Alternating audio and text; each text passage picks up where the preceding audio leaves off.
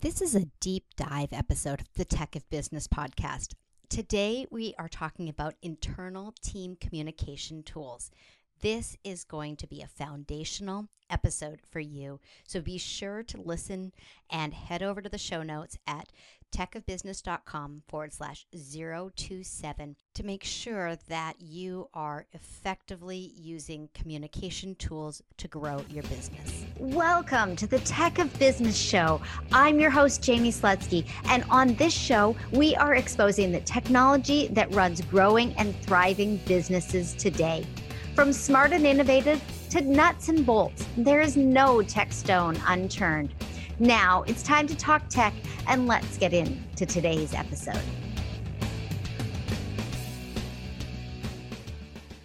Welcome. I'm your host, Jamie Slutsky, and as I mentioned, today we're talking about internal team communication tools.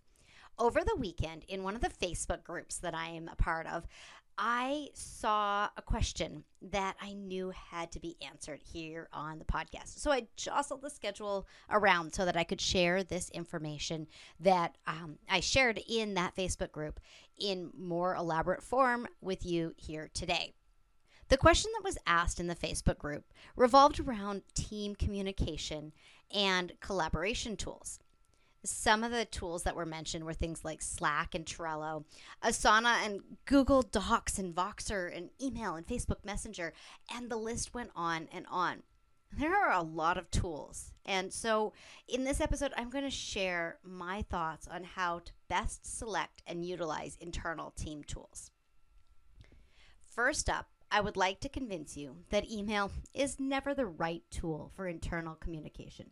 Even the big companies use other chatter messenger tools over clogging up inboxes. It's just not an efficient way to do back and forth ongoing communication. I think that email is an absolutely necessary evil. It has become, for many of us, a dumping ground for not only promotions uh, from other entrepreneurs and businesses that we follow, but automated updates from service providers and social media and our project management tools and our calendar reminders. And there's just so much that falls into inboxes. I don't want your team projects to fall through the cracks. So, the best way to run your email inbox is to have structure and rules around it that's another episode. Um, and it's just not where we need to be spending our time today. So I got that out of the way. And now I want to talk about uh, several facets to the original question that I want to disentangle. Your team, regardless of shape or size, needs to have a place to run client and internal projects easily chat with other team members and understand how and where to store, retrieve, and search company documents. Let's start with that last one. For storing and retrieving and searching company documents, I'd encourage you to go back to listen to episode number 11, in which we discussed cloud storage. In that episode, I explained the benefits of using cloud storage in business and some of the best ways to structure your content. Now, because we're talking specifically about internal team communication, let's go into a little bit of specific detail here. These types of documents are going to be your operations manual, checklists and guides, maybe your time cards or your company policy, and so on. And there are also going to be documents in there or in files in there that are going to be templates and outlines that will be completed during the course of business, working with your clients, Files that are reference only, again, like your company policy or your operations manual, are best to be stored as read only in order to avoid accidental modification. And for my own sake, I actually keep a working copy of these documents locally on my computer, but you could use an alternate cloud storage location. That way, the only time that the cloud storage master document, the one that's sitting in that read only folder, is replaced is after I've modified the local copy or the one that's stored in the in the other cloud storage location. I will only go back into the operations manual when and upload the new version. So it just kind of keeps things clean and organized so that uh, there's no accidental deletion or modification. For files that are going to be the starting point of uh, new client onboarding or a new project, those will vary substantially based on the type of business you have. And for these files, I like having a read only template available. So, a file that is a template that can be b- used to build whatever's going to be specific for the client. And I also think that having a procedure for setting up and sharing these files for client projects is going to be very helpful. As the business owner, it's totally up to you to figure out uh, what set of files need to be stored for the team and what ones need to be used for different team members. Some members of your team may have access to folders that other members don't just because of their job requirements. If your business is anything like mine, you may also have files, processes, and procedures that you want to make available to your clients as you work through the project together. Those files, I believe, are best to be stored inside your project management tool of choice. Now, they can actually be stored on Google Drive with everything else, but then actually accessed and you don't ever give the link to the Google Drive folder. You just keep it maintained inside your project management tool. So let's talk about project management tools. The two most common free options for project management are Trello and Asana. I've used both. I personally actually use Basecamp for a lot of my projects, but I use Asana and Trello for several of them as well. So, for the purposes of the rest of today's episode, we're going to talk about Asana, um, and this is completely translatable to Trello as well. Inside Asana, it's where your project is actually going to live. Here, you'll be able to list off a series of steps that need to be performed, assign the task to the team member, and have conversations about the project of each step or task directly inside that task inside the project management tool. I think that one of the best ways of using a project management tool is just like with files to create templates uh, which can be mirrored for each instance or cycle. And what I mean by templates is if you are doing something on a regular basis, that you have a template. So you just have to say hey let's do this project or let's do this task and it's then listed out all the steps. But don't worry creating templates doesn't need to scare you. Generally speaking i create a template after I realize that a project needs to be templatized. So I run it live the first time. The very first time that I'm doing a specific task, I'll run it through project management. I'll create the steps and things like that. And at the end of the project, or maybe partway through, I realize that that project is going to be repeated. And so then I kind of clean it up and I make it look good and I create the template from there. So I'm not creating a template in advance, I'm creating it while I'm actually living the project. It may take a little bit of extra time, but it's going to save you so much time and create a structure for you going forward. Once you kick off a project or task that has a template, the team members that need to be on that project, you're going to add them.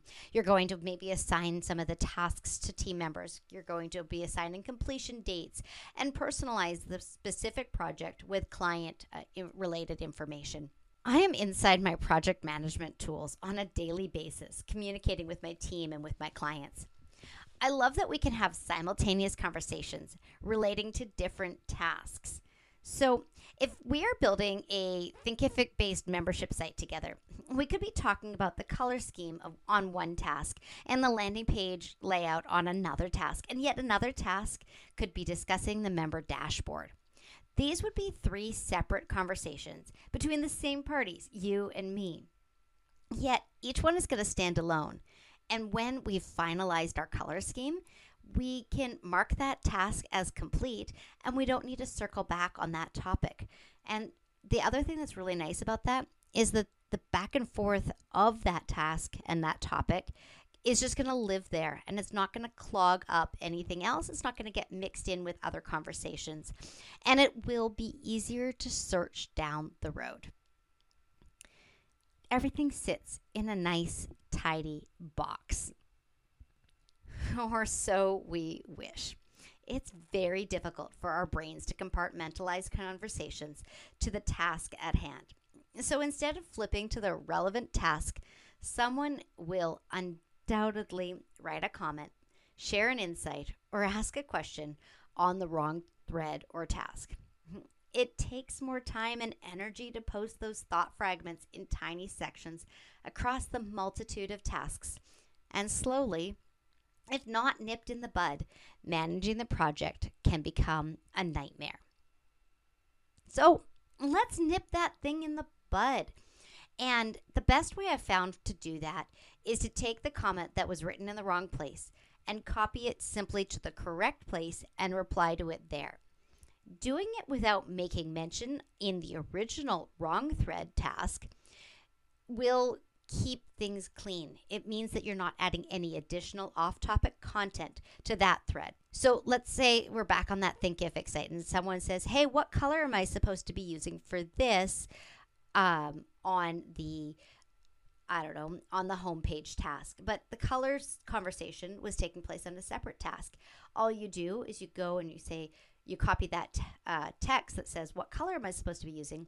back on the color task and reply, Hey, Jamie, and tag me because you can do tagging in your project management tools. This is where you're going to find the color. We're going to be using color, we're going to use black for this. And you don't make mention of it back on the original homepage task because it doesn't need to be there. In that particular instance, it, that's the process that I would most likely go through. I'd love to find out from you if you have um, structures in place in your project management tool. So if you haven't already, be sure to join the Tech of Business community on Facebook. All you need to do is go to techofbusiness.com forward slash community, and I will let you right in. To put it simply, as the entrepreneur or business owner, it's our responsibility to adhere to our own systems and processes. Let's lead by example, and let's not make an example out of our team. So, you might be wondering hey, Jamie, where's the best place to have conversations regarding the content that's posted in the wrong thread or to otherwise interact outside of the tasks at hand? And that is done with another tool uh, something that allows asynchronous communication. And it could be with Voxer or Facebook men- Messenger or Slack. And I actually know some people who use a secret Facebook group for team communication. I don't recommend Facebook. I don't recommend using Facebook Messenger. I don't recommend using a Facebook uh, group of any form for this type of communication because anytime you get on Facebook, you're going to get lost. Some people also uh, think that text message is a great way for asynchronous communication. It may be the right tool for you, but in general, I stay away from it because I want to keep a really good log of everything on the computer and in the cloud, and I find that text messaging is not the best for that. As for Voxer, I love Voxer. It's great for quick voice memos, but it's not a place that I think, again, your ongoing communication is going to sit because frankly, you have to pay for Voxer to keep your conversations for longer, and there are better tools. Slack is the tool that I would recommend for your asynchronous communication. The type of content that is best suited for Slack are things like quick check ins or decision making updates, inquiries on availability, urgent type outreach, and potentially a space for brain dumps on future projects or to do a stream of consciousness rambling surrounding an activity on a current project. And just like with cloud storage and project management, asynchronous communication tools can get disorganized and scattered if there aren't systems and processes to pull them together. I swear, structure seems to really be the sub theme of today's episode. We talked about structure for file storage. Now, let's talk about structure as it pertains to Slack. The first step with Slack is to set up your team workspace. Inside your team workspace, there are going to be public and private channels and the ability to direct message with other workspace members. Your workspace is created initially with two channels general and random, as well as a direct message agent called Slackbot. From there, you're going to be adding your other team members, and you'll be able to have direct message access to each of them. And then you're going to be creating some public channels. I recommend creating a public channel for each client. I believe that this is better than for each project because even if you're working on several projects for the same client, the conversation about the client and about the progress and about the status and that's going to transcend the projects themselves. Any communication that is directly related to that project or task actually belongs inside your project management tool, not in Slack. That's why I think when it comes to communication about a client, do it at the client level and not at the project level. It's going to keep things cleaner as well. I also like to create channels for company announcements, suggestions, help desk, and so on. Each channel and direct message thread is going to be a continuous stream of messages, and those messages can actually include attachments as well. The distinct advantage of Slack sitting outside of your project management tool is that it helps move through projects or internal tasks without each message being tied to a specific deliverable. Mm-hmm, on the other hand, sometimes conversations in Slack need to be tied to a specific task, and then it becomes a matter of moving the conversations back from Slack over to Asana. So, just like we talked about with project management and with someone commenting on the wrong thread inside Asana, I recommend that you actually move those tasks, those conversations from Slack back into Asana. And it doesn't need to be an automated process. The way that I like to do it is by simply noting that it needs to be moved and use a hashtag at the point where that conversation needs to be moved. I like to use a hashtag that's uh, just hashtag transfer and then list the project that it needs to be transferred to so that once a week or according to whatever timeline makes sense in your business, you can go back through Slack and copy all the necessary text over. You'll just go into Slack, you'll do a search. There's a nice little magnifying glass, and you'll search for hashtag transfer. And you can also, I think there's an advanced search. I would have to look and check that out. But I believe there's an advanced search where you can say from this date to this date. And that way you can then just transfer those bits and pieces. It's a manual process right now, but down the road, you may be able to automate it. Right now, let's just start creating structure and culture. My top tips for Slack are to use the separate channel for each client and not for each project. And to create a culture of consistency and required check ins. What that means is that every team member needs to check Slack on a regular basis. You want to have that set up in your policies and procedures for your team members so that everybody is using the tool in the same ma- manner. I also like to use tags and tagging individuals. So tags are the hashtags, and then you can again you can at tag uh, a person on your team if you need a specific update from them we have covered a lot in this episode. So let's recap real quick what we have discussed so far. Internal team communication requires structure, systems, and processes. Each member of your team should be provided with the best chance for success by understanding how and when to use each tool. The file structure in Google Drive is for templates, guides, and manuals. The boards in Trello or projects in Asana are for client and internal projects and consist of tasks with due dates and deliverables. The channels in Slack are for dialogue and check ins. You know, this is all quite theoretical in nature. So let's dig into a real example. Each week, we release a new podcast episode. This is a recurring project for me and my team. The first step of each podcast episode is either scheduling the interview or deciding on the topic for the deep dive session.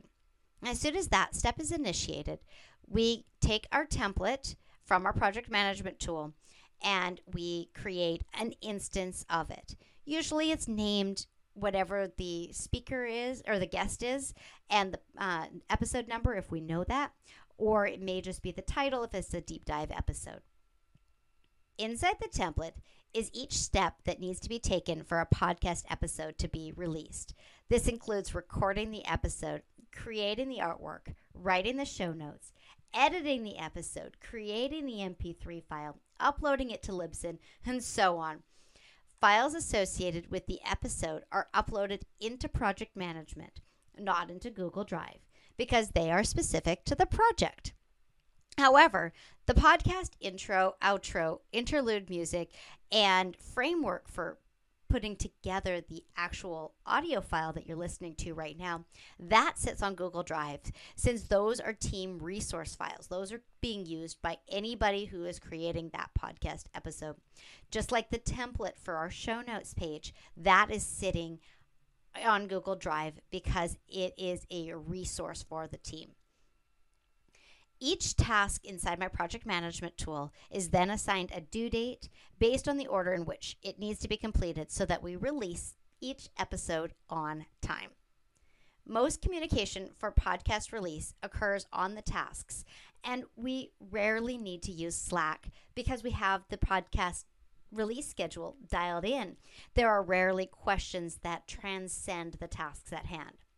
The types of conversations that may come up in Slack regarding our podcast and that sit on the podcast related channel inside Slack are things about changing the sequence of episodes or saying, hey, this episode ties into this episode. You didn't mention episode number 11, for example. I mentioned 11, episode number 11 earlier. If I had missed that as I was writing this episode, one of the team members might have said, hey, Jamie, you didn't mention episode 11. Do you want to re- re record a section to snip it in. And that type of thing might have gone in there. And also, we have a culture here at Tech of Business where Slack is a faster means of communication than the project management tool. So if the editor is working on a piece and notice that I should be adding in number uh, episode number 11, then she would contact me via Slack because she knows that my response rate is going to be faster. Now, this is just an example, of course, and you can take the general idea of my podcast releases and apply it to internal projects in your business, such as, you know, sending your weekly emails or publishing blog posts, creating YouTube videos, and even getting the content ready for social media posts and Facebook Live even if your team is only you and one other very part time virtual assistant, creating a foundation of how and where and when to communicate will begin to build team culture, develop realistic expectations, empower your team members, and give you framework for growth. Wow, that's awesome. I mean, can you imagine how much easier it's going to be to bring on a new team member if all you're doing is plugging them into the systems that you already have in place for internal dialogue and communication. As soon as you bring in that new team member, you're adding them to your Slack channel, you're adding them to Asana, you're giving them access to the folders on Google Drive. They are going to come in empowered and inspired to jump right in and work with you and your team. I love this. I absolutely have enjoyed this episode and sharing this insight with you. So, thank you very much for hanging out with me today for this deep dive episode of the Tech of Business podcast. I love sharing how technology and tools can help move your business forward. I would encourage you to sign up for Slack today and start building consistent communication channels. Inviting tech to the table is powerful and you don't need to do it alone. I'm here to help you make the process easier and efficient. Over on the show notes at techofbusiness.com forward slash 027, you'll see a button to book a strategy session with me. If you are looking at the show notes on your podcast player, there is a nice little link there. So it's not a button, it's a link. Um, on that call, we are going to go through setting up your internal communication tools and creating a structure that is exactly right for you and your business. Again, thank you so much for coming and hanging out with me on the Tech of Business podcast today. Thanks for listening to the Tech of Business podcast. If you enjoyed the show, please subscribe, share, rate, and review on Apple Podcasts, Stitcher Radio, Overcast, or wherever you download your favorite shows. You can also check out the show notes and learn more about me at techofbusiness.com. I'll see you next week.